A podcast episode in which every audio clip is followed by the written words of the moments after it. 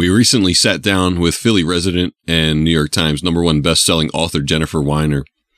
Jen met with us at the Hungry Pigeon restaurant in Queen Village to talk about writing, women in writing, social media, journalism, her decision to believe in herself that could have cost her her career, douche ads, and a great Philly blunt round. This interview was so good we decided to break it up into two parts. I mean, she's only sold 13 million books.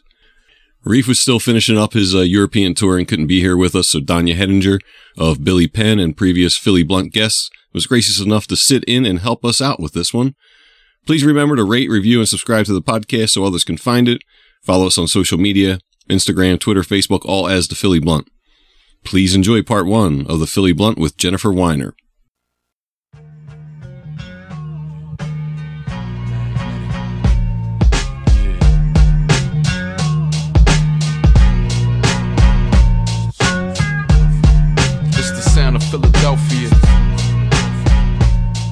Hello, ladies and gentlemen, and welcome to the Philly Blunt. My name's Johnny Goodtimes, Hey, this is a very nervous Greg. right? And we have a special guest host. Reef is still once again. I don't know if he's in ever coming airport- I back. don't know if he's coming back. He's at airport hell. He they lost his luggage on the way over to Europe for his tour, and now he's supposed to fly back today, and he has not arrived. He's stuck in Frankfurt, in the Frankfurt airport. So uh, he's getting hammered in the Frankfurt airport as we recorded this, as we record this. Nice. But we have a very special guest host. We have brought back one of our favorite guests, Danya Henninger. Danya, welcome back. Hey, welcome. Hey, thanks for having me. I'm very excited. All right, we are very excited too. We are talking with uh, Jennifer Weiner, author of what, 16? Are we going on 17? Many, many, My many, God. It's- many, many books. Like, I just want to say, how the fuck do you write so much? I don't get out much. I don't leave the house. It's sort of Yeah. a, it's a parole situation. It's like an ankle bracelet. Yeah, how do you, you know, how does how does your day start? I mean, you- you're obviously. I, I read that somewhere that you try to write 2,000 words a day. Is that right? Yeah, I mean, ish, kind of. Like some days are obviously obviously better than others, but um, I, I get up around eight twenty in the morning, and my husband, who has seen the kids off to school, thank you, husband, um, he he will give me the news and the weather in his extremely deep, soothing voice. So like even if the world is ending, it kind of sounds okay. It's like Trump's been elected, and you're like, well. Um, so we walk we walk the dog. We walk Moochie, the little the little rat rat dog, um, and then I try to exercise most days. And I, I go to Queen Village Yoga. Sometimes I go to Zakti Fitness, which is right down here on um, Fourth and Monroe. Um, some kind of exercise for a while, and then I come home, and then I kind of work until the kids get back at like four in the afternoon. I know you've talked about how writing isn't something where just you're waiting for this magical muse to give you all these incredible words. Right. You- it's really a job. Like you really have to grind that out. It is a job and you have to grind it out. And I, I think, I mean, it's so funny. Like any writer will tell you this. Like if you're at a party and you tell people what you do, eh, the guaranteed response that you will get from somebody is, "Oh, I could write a book. I've, I've got a book. I've got a book in me." And and you're, you know, then you make the joke of like, "Well, have somebody get that out." But you know, the difference between people who actually write books and people who just talk about wanting to is just like you you put your butt in the seat and you open up the laptop and you make yourself type basically. My husband talks about like typing versus writing. Like if you can't write just type. Just get something on the mm-hmm. page. You can always fix it. You can always go back but you got to just make yourself do it.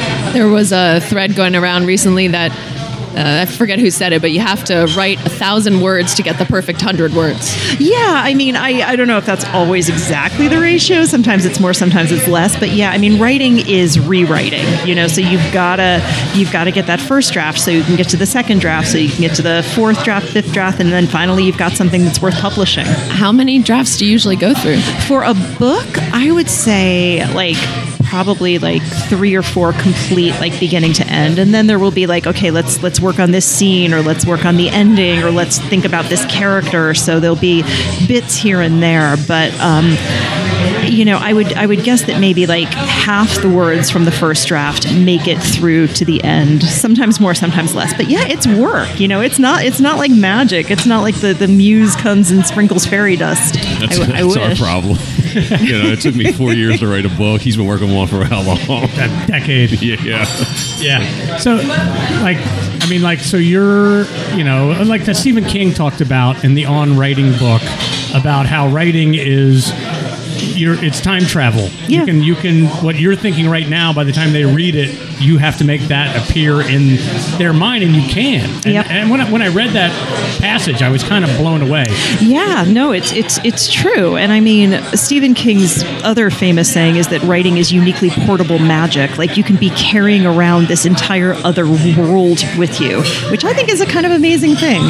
So yeah, but that on writing is is one of my favorite books to recommend to people that want to write or trying to you know trying to do it better or trying to do it for a living. I, I think that's a really good like guide to the craft. Do you think you have a leg up on us? Not Danya, but Johnny and I, because we never did any kind of real journalism. Like, were you having deadlines all the time, just teaching to write? I gotta say, I think it helps. I really do because, like, I, I worked at like a small paper in central Pennsylvania, my first job out of college, and I was so snotty and full of myself. Right, like I had studied with Toni Morrison and I had studied with Joyce Hurwitz, and I thought I was like the shit. And I get there, and they're like, "Okay, go cover the sewage board hearing," and, and I'm like, uh, "Okay, I'm no longer the shit. I'm now writing about the shit." And and then I get back from the sewage board hearing. They're like, "Okay, write 12 inches," and I'm like, "Okay, but you know, my my my muse, my muse has not spoken to me." And they're like, "Yeah, yeah, write 12 inches." So I write my 12 inches, and then they give me this like stack of papers, and they're like, "Okay, these are the school lunches for five Yes. school districts. You have to type in all the school lunches." What? Which I yeah, which I did. And let me tell you, like, there is nothing that will knock the F. Scott Fitzgerald out of you faster than having to sit there every day and type like hot dog in bun, fruit cup, you know, your choice, skim or chocolate milk. But it was like it was they would throw everything at you because it was a small paper and technically my beat was education, so I was covering school board meetings and I was, you know, covering teacher strikes and students winning awards and you know, high schools whatever was going on in the in these five school districts. One of them did have a really big strike that I wound up writing about for most of a year. But um, in addition to that, it was you know you were like general assignments. So like if a new bagel shop opened, you wrote about that. And if there was like a huge house fire, you wrote about that. And if there was a car crash, you wrote about that. And you had you know deadline, deadline, deadline, deadline. And if you screwed something up, the readers of the Center Daily Times were not afraid to let you know. And like this was like the pre-internet era, so like I shudder to think what it's like now. But like I would come and sit at my desk and I'd pick up my phone. It would be like, you have 47 voicemails. And I'd be like, oh, what did I screw up this time? But Just angry readers? angry readers yeah. Or, or you know um, the readers who, who were you know they, they were they would be nice about it. They would say you know it wasn't a 4% tax increase. It was a point, point four tax percent tax increase you know big difference. But you know i really really think that like just that like drumbeat of like having to churn out copy like every day. And then every day would be a new day. So it's like whatever you blew the day before it was like you got another paper to fill. And i remember my mother like my my first year out of college i'm working this job and she's like well you're you're working on christmas? They're open on christmas? And i was like fran when you walked to the end of the driveway this morning was there a newspaper there? And she's like well i guess there was. And i'm like et voila. There right you go. yeah. you know somebody's got to do that. Someone's got to fill those pages. So yeah God it- bless it helps local newspapers. I mean, at least at least those people who were calling and angry and correcting you, they were engaged. They had something to, to read. And yes, exactly. I mean, like I, I worry a lot about what it means to be losing local papers. Like I think that journalism just like so missed the boat with the internet. Like didn't see it coming, didn't know how to monetize it, didn't didn't understand that once the the revenue from classified ads was gone, like once Craigslist sort of ate that piece of the pie, and you know, I, I think that um, we're we're looking into like the barrels of the gun of like the day when there's going to be big cities that don't have anybody reporting on what what the what the politicians are doing, how the money's being spent, and that really matters. And you know, it's it's um, so yeah, like I, I mean, it's funny. Like for the longest time, people would ask me like, you know, what advice do you have for like a young person who wants to be a writer? And I would say, get a job at a small local paper. And I can't even say that anymore because there aren't small local papers anymore anymore. So I'm like, you know, go get a job at BuzzFeed, I guess. You know, get a job at Gawker, I would say, when there was Gawker. Right. Yeah. Yeah, we touched that on that with you, Danya. Like I had no idea classifieds were the backbone of That was it. newspapers. That was where the money came Yeah. from. Yeah, and you know, car ads and stuff. Yeah. Like, yeah, and and department store ads. But like the classifieds were such a big piece of it. And once that was gone, and and you know, like newspapers didn't get people used to the idea that you have to pay for content. You know, like they eh, everybody, you know, so like ten years later, it's like no, we want you to pay to read this story, and readers were like, well, I'm not paying to read that. I don't pay to read stuff. Are you kidding me? Like it's free. It's words are free, and it's like, well, you know, but it costs money to produce those highly reported stories, and you know, I I, I, I can't imagine a world where there's not journalism. So it's gonna there's gonna have to be some kind of course correction at some point and figure out how to fund it. But we need it. I mean, now more than ever, I think. I'm. I mean, I, that leads me into a question of how do you price books? How, how does that work? Well, that's an interesting question too, because now there's ebooks, and it's like, okay, I can understand charging somebody, you know, twenty dollars or fifteen dollars or twelve dollars for like a physical thing with like a cover and a binding, and somebody had to like design the pages and how that looks. But like, if you're talking about an ebook, it's like it's hard to get people to understand, and and especially like there, you know, first Amazon started selling self-published stuff for like 99 cents. So like people would get used to the idea like, okay, a novel is 99 cents. I am not paying more than 99 cents. And then there was all of this piracy. Okay, like I go to my dentist who I will not name and I'm lying there, you know, with my mouth open. He's like, "My wife just found the greatest website and all your books are there for free." and I'm like, "Eh, library? And he's like, no, it's not the library. And I'm like, okay, you realize that I'm not getting any money from that. But, you know, he was You're talking stealing about my it. books. You're, ste- you know, right. Like, do you want me to pay for this Yeah, yeah. This filling's free, right? Exactly, right? You know, but um, how do you price a book? Okay, so, uh, you know, I mean, I think that you have to make people understand that, like, there's labor that goes into not just the writing, but like designing a cover. Like, that's somebody's job. And, you know, copy editing the book is somebody's job. Designing the interior, the pages, that's somebody's job. Um, but it's it's hard, you know, because it's it's that whole thing of like journalism of like, you know, I can read anything I want to and it's all free and information wants to be free and it's like, well, no, you know, you gotta you gotta pay. You gotta pay. And if you don't, you get what you pay for. Can I can I touch on because in my fantasy world, I get a book deal Mm-hmm. and I'm picturing the font and the page. Do you Yep. have much say in the font they use and the page quality and texture? I am not a visual person. Like, if, if I if I cared about that stuff, like if I could tell the difference between fonts, I'm sure that if I went in there and was just like, I would like you know this sans serif has just got to go or whatever. Yeah. But like, I, I mean, it sort of depends. It depends, you know, what kind of relationship you have with your publisher. It depends, you know, what kind of advance you've gotten. I mean, if you the bigger the advance, the more they're going to want to try to keep you happy. So it, it just it, a lot of it depends like who you're working with and if you catch them on a good day or not. But yes, generally the author does have some say. Although I will tell you that um, I, as an author, have a lot less say than Barnes and Noble does. Like I, one of my book covers, I hated. I hated, hated, hated. I'm like, this looks like a douche commercial. You cannot use it. It's horrible. And they're like, well, we've already shown it to the fiction buyer at Barnes and Noble, and she thinks it's terrific. So, and I was like, all right, douche at it is. Can you say oh, what book it was or? Uh, I've talked about it before. Yeah, so yeah, okay. it was Best Friends Forever. Okay. It was the the two women from behind walking on the beach, and one of them looks like she's picking a wedgie. My, my other my other big problem with that cover. But I was I was just like every time I look at it, I feel like I can smell vinegar. And apparently it worked. So. yeah, no, it did. It was it was a number one bestseller. So like you know, all hail Barnes and Noble. Like, but that's the thing. Sometimes they know more than you do. Like for real. Like I mean, I I'm such a terrible like my my idea for Good in Bed. My first book, I was like, there should be a bed on the cover, and it should be unmade on the front, and it should be made on the back. And they were like, yeah, okay, yeah. Yeah, anyway, just keep churning out those words. Exactly. We'll handle the art. Exactly. Yeah, they, they were nice about. it. They were like, "Eh, well, we'll think about that.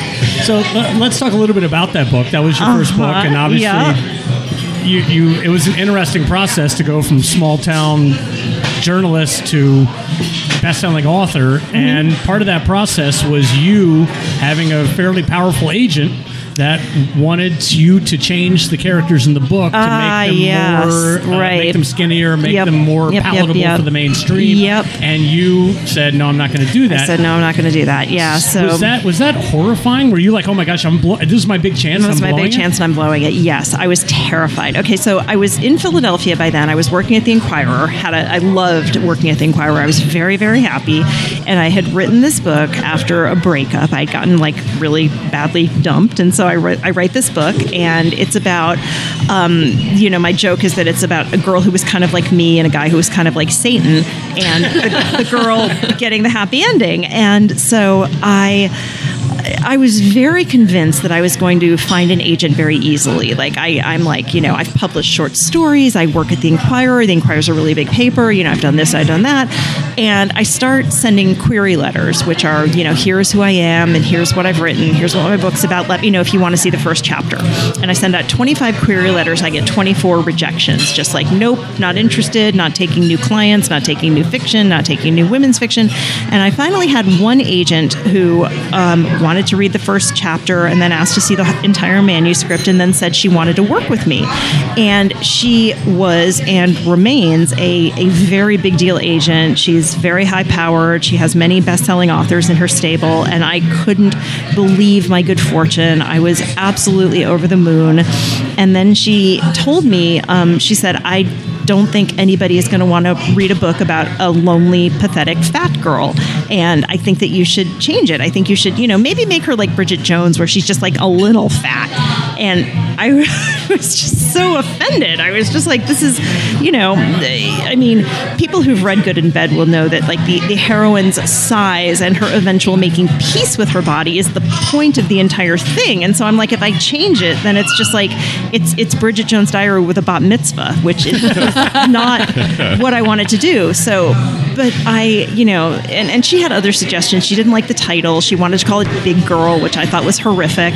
And I went home for the weekend and I thought and I thought and I thought. And, you know, part of me was like, she's experienced and she knows what she's doing. And if she is suggesting these changes, she's doing it for a reason. And maybe if I don't make them, I'll never get another agent. No one will want to buy the book. Like it'll just never leave the, the box under my bed.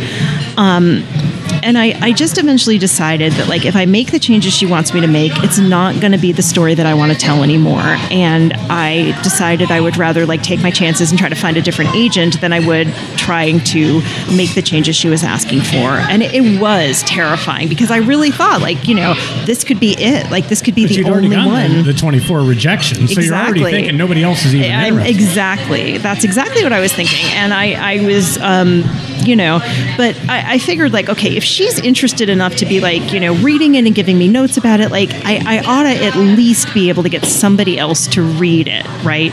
So I had become friendly with some of the young women who worked in her office, and I went to one of them and I said, I don't want to put you in a bad situation. Um, I don't think it's going to work out with me and your boss. And do you know any other literary agents with free time and low standards?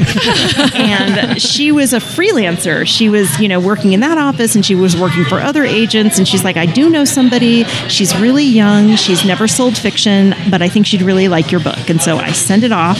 And then a couple days later, I'm, I'm sitting at my desk at the Inquirer and the phone rings and it's this other agent. And she's like, I love your book. It spoke to me. And so I'm like, okay, great. Ta-da. Nice. Yeah, It's like, that's The rest Yeah. is history. The rest is history. Yeah. Stallone and Rocky. Yeah. Believe in yourself. Yeah. You know, believe in your own story. Yeah, yeah. The uh, Stallone, they w- the people offered to buy Rocky, but they said he couldn't star in it because he had never starred in anything. Mm-hmm. And he was like, "No, I'm not. I'm not selling the story unless I'm the star."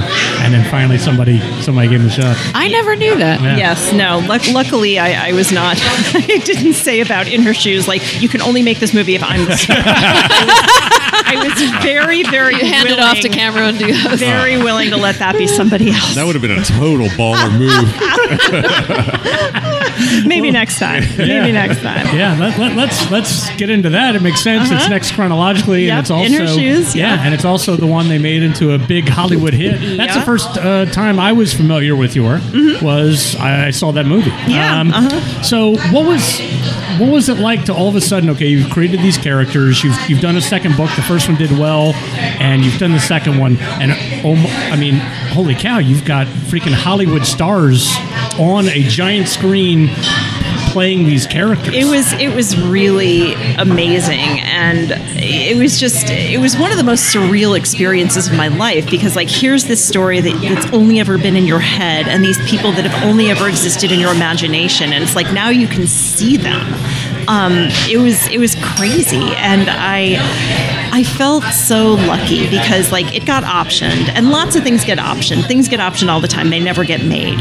And my my brother is a film producer, and he was the one who was handling the deal. And so he would call me up, and he'd be like, you know, all these people are interested in it. And I'd be like, yeah, great, whatever. You know, call me the day they start filming, and he'd be like, you know, Curtis Hanson is interested in directing, and I'd just be like, yeah, whatever. You know, Susanna Grant wants to write the screenplay. I'd be, yeah, you know, Cameron Diaz wants to star, and I, I at this point I'm like, is this really going to happen? Like, I had just convinced myself like it's just not like just cash the check and move on, right, right. because that's really what happens for the, the vast, vast, vast majority of people. Like, I just did not want to get my heart broken, and so I wasn't even thinking about it until it happened, and then I was just like, I can't believe this is happening. It was amazing. Is it is it hard as an author to see so you to kind of give up control like they cast it and Well, things like that? I, I think, I mean, it was one of like the rare mentally healthy moments of my life where I, I was just sort of like, you know what? Like, I'm. I don't know how to do this. I don't know how to tell a story on a screen. I know how to tell a story on a page. So I am just going to say, I did my work in the book, and I'm going to let this be their story to tell. And I'm just going to like let go and let God. And if it's a fantastic movie, that's great. And if it's a not so great movie, that's still going to bring people to the book. And I, I was just really zen about it in, in, kind, in a way that I, I look back on and I'm like, how did I do that? But I, I think it's really the only healthy way to go because I was um, I was on a panel once and it was um, it was a fundraiser um, in Cape Cod for like a homeless women's shelter. And it was like you know an afternoon with you know an afternoon of page to screen. And it was like me and three other authors who'd had their books made into movies. And so we were all sitting there and the deal was they showed clips of the movies and then they talked to each of us about it. So Jacquelyn Mitchard was there. Her book was called The Deep End of the Ocean. It was an Oprah pick and Michelle Pfeiffer was in the movie. And so they show a clip of that and she talks about like what it was like to be the first Oprah pick and how amazing that was. And then this woman named Claire Cook was there and her book was called Must Love Dogs and John Cusack was in it and she was talking about how nice they were to her on the set and you know she had her own director's chair and everything and what it was like to publish her first book at 50 and have that happen. And then they showed in her shoes and I, I told my whole story about like having my my nana be an extra in the movie and like how great that was and then they show a clip from Alice Hoffman's um, her book that was made into a movie Practical Magic. And it's the scene and Practical Magic is this lovely beautifully written like gorgeously imagined story about witchcraft. And this this witch you know this this family of witches and how it sort of runs in the in the blood of these sisters. And the scene they show is Nicole Kidman and Sandra Bullock dancing around drunk to the song Put the Lime into Coconut. And I can feel like the temperature in the room drop and the the scene is over and the lights go up and Alice Hoffman leans into her microphone and says to this audience of like fancy pants ladies who lunch she said I fucking hated that movie Amazing. and I'm just like "Woo." Amazing. but that's the thing it's like you can get your heart broken like I think everybody has a story of like you know the book was better. Like there's a book that you love that was made into like an absolute abortion of a movie. Like um you know it's um a prayer for Owen Meany was turned into, which is one of my all-time favorite books, was turned into like a really meh movie. And um, Susan Isaacs' book Shining Through was turned into a not so great movie. Um, and it happens, and I was prepared for it to happen. I was just, you know, I was just like, I'm just going to be okay with this, no matter what the outcome. So What do you think when you go to see the movie and you see your name on the screen? it's crazy. I mean, it, it's still crazy, but it's I, you know.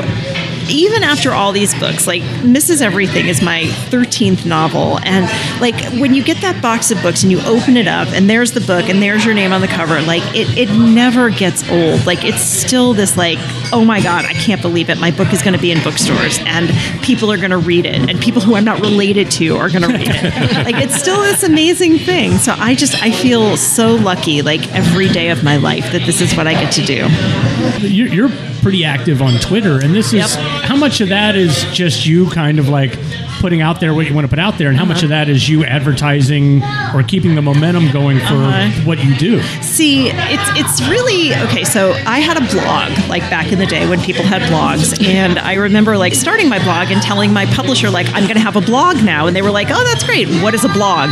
And like with Twitter, like when I got on Twitter, like that was right at the beginning of things, and I did both of those things because they felt very comfortable and very organic, and they were they were words, right? Like I had come from a newspaper background, and so with my blog, I could like write about you know what was going on in the world and politics and pop culture and stuff like that.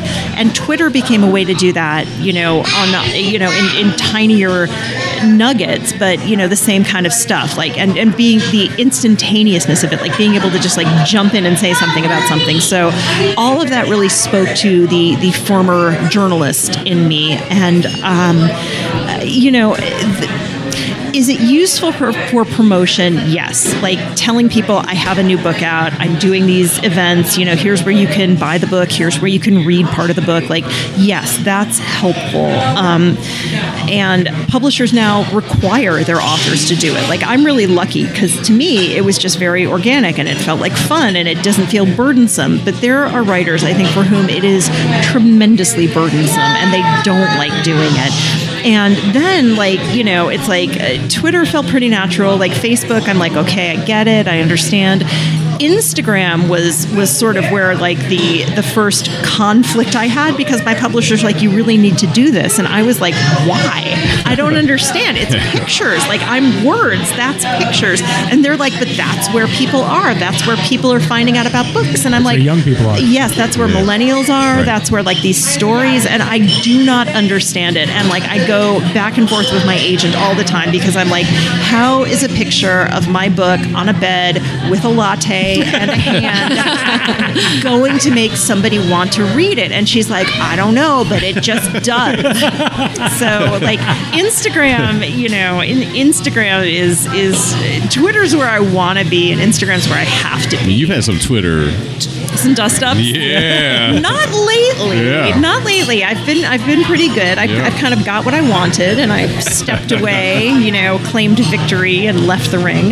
But I mean, that's the other thing about Twitter. Like, Twitter is rough. Twitter is rough. Yeah. Twitter is rough. However, back in the day, if you had a problem with the way that books were being covered in the New York Times or in the New York Review of Books or in the world in general, like you could like you could bitch to your mom, you could complain to your agent, you could talk to your editor, but you didn't really have a platform. Like you could write a letter to the editor maybe and be like, "Why are you reviewing like 30 books by men and 10 books by women? That's not fair." And maybe they'd publish your letter, maybe they wouldn't, and maybe people would comment on it, maybe they wouldn't, but that was that would be the end of it. Social media gives everyone a soapbox and it, it gives people a platform that uh, people who wouldn't otherwise have a platform and it's really interesting like one- Both for better and for worse. for better and for worse. And and one of the interesting like these days in publishing, there's a lot of noise around young adult books where and cancel culture where like somebody will say like this book is insensitive and you know we're gonna cancel it and and writers will you know they'll they'll ask for their publishers not to publish their books. They'll be like you know I've made mistakes, I need to fix them, whatever. And and then there are older writers that are just like well this is the Twitter mob. This is like the unhinged you know these the the mob and and I'm like it's interesting to me if every time you see the words like Twitter mob, you take those words out and you put in the words people I didn't have to listen to once upon a time. Because it's really true. It's like, you know, women talking about books not getting covered or books not being covered fairly or books being called chick lit. You know, nobody used to have to listen to us. And social media gave us a platform and gave us like some like a critical mass to the to the point that editors and publishers did eventually have to engage and I think change some of their practices. So, you know, it's rough, but I'll I'll take it. I, I find it really interesting that it's not necessarily if something is only outrage you know, if it's only outrageous on Twitter, that's not necessarily enough. Mm-hmm. It's when it gets picked up by r- traditional media or mainstream Right. media, that's when it gets amplified to the point where, you know, the publisher is going to be worried. nobody, you know, if, if women authors were unhappy with the way their books were being described and being reviewed, nobody gave a shit because nobody was listening to us. And but once you had Twitter and you had authors talking about it and then you had readers talking about it, like it got to the point where you where where the people in power could not ignore it anymore. And I think that Twitter has given people, like I said, it's- a soapbox, it's a platform, it's a means to speak truth to power in some cases. And it's also just a means, you know, I mean, some of the fighting is just silly and some of it is ad hominem and it's, you know, it's it's ugly and it's regrettable. But I, I do think, you know, I think the, the arc of, of history bends toward justice. And I think that Twitter's been part of that in some cases. So. Well, you could also fill in the blanks for what you with what you just said with angry white males. Mm. Never felt like they were. It recently haven't felt like they've been listened to, Yeah. and recently felt like nobody was covering them. And now all of a sudden, Twitter, they were able to express that anger and that bitterness at the system, Yeah. at Yeah. equality, and Yeah. things like that too. So there's there's Yeah, a couple no, different sides. Twitter's a pretty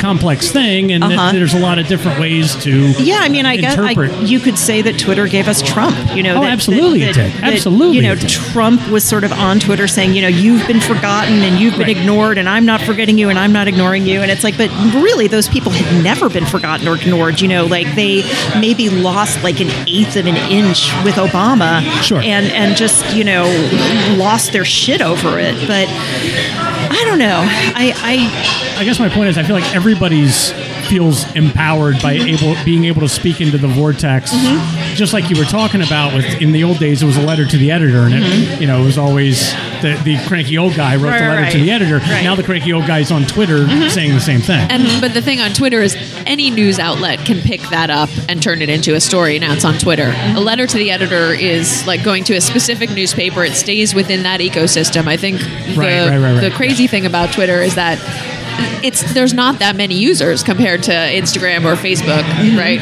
But but mainstream media. Fox Follows. or any, Right. any Yeah. of them, Yeah. CNN, they, they, they follow write a Twitter whole a lot story more about. closely. They follow Instagram. Yeah, right? the headline will be about a tweet. Yeah. No, I mean it's it's interesting and, and in terms of, you know, I mean, I believe it's given voice to voiceless populations, but I agree with you that it's also in some cases served to amplify the people who always got heard, such as such as Trump and, and his supporters and, and that um, I don't know. I don't. I don't know what's going to happen. I don't know what the outcome is going to be. I mean, I you know, writing this this new book, I had to do a lot of reading and research about like social change and the movements of the '60s and the movements of the '70s. So I do believe that there's some there's there's like a, a two step forward, one step back nature to it. Like you gain and then there's a retrenchment, or like the pendulum swings back. So I think we had we had a lot of progress with the Obama years. I mean, we had a you know an African American family in the White House, and we had gay marriage, and, and we had all of these sort of progressive gains. And I think now the pendulum has swung back, and I, I you know, I think eventually it's going to change again. But I think we're in like a really scary time right now. It's the sound of Philadelphia.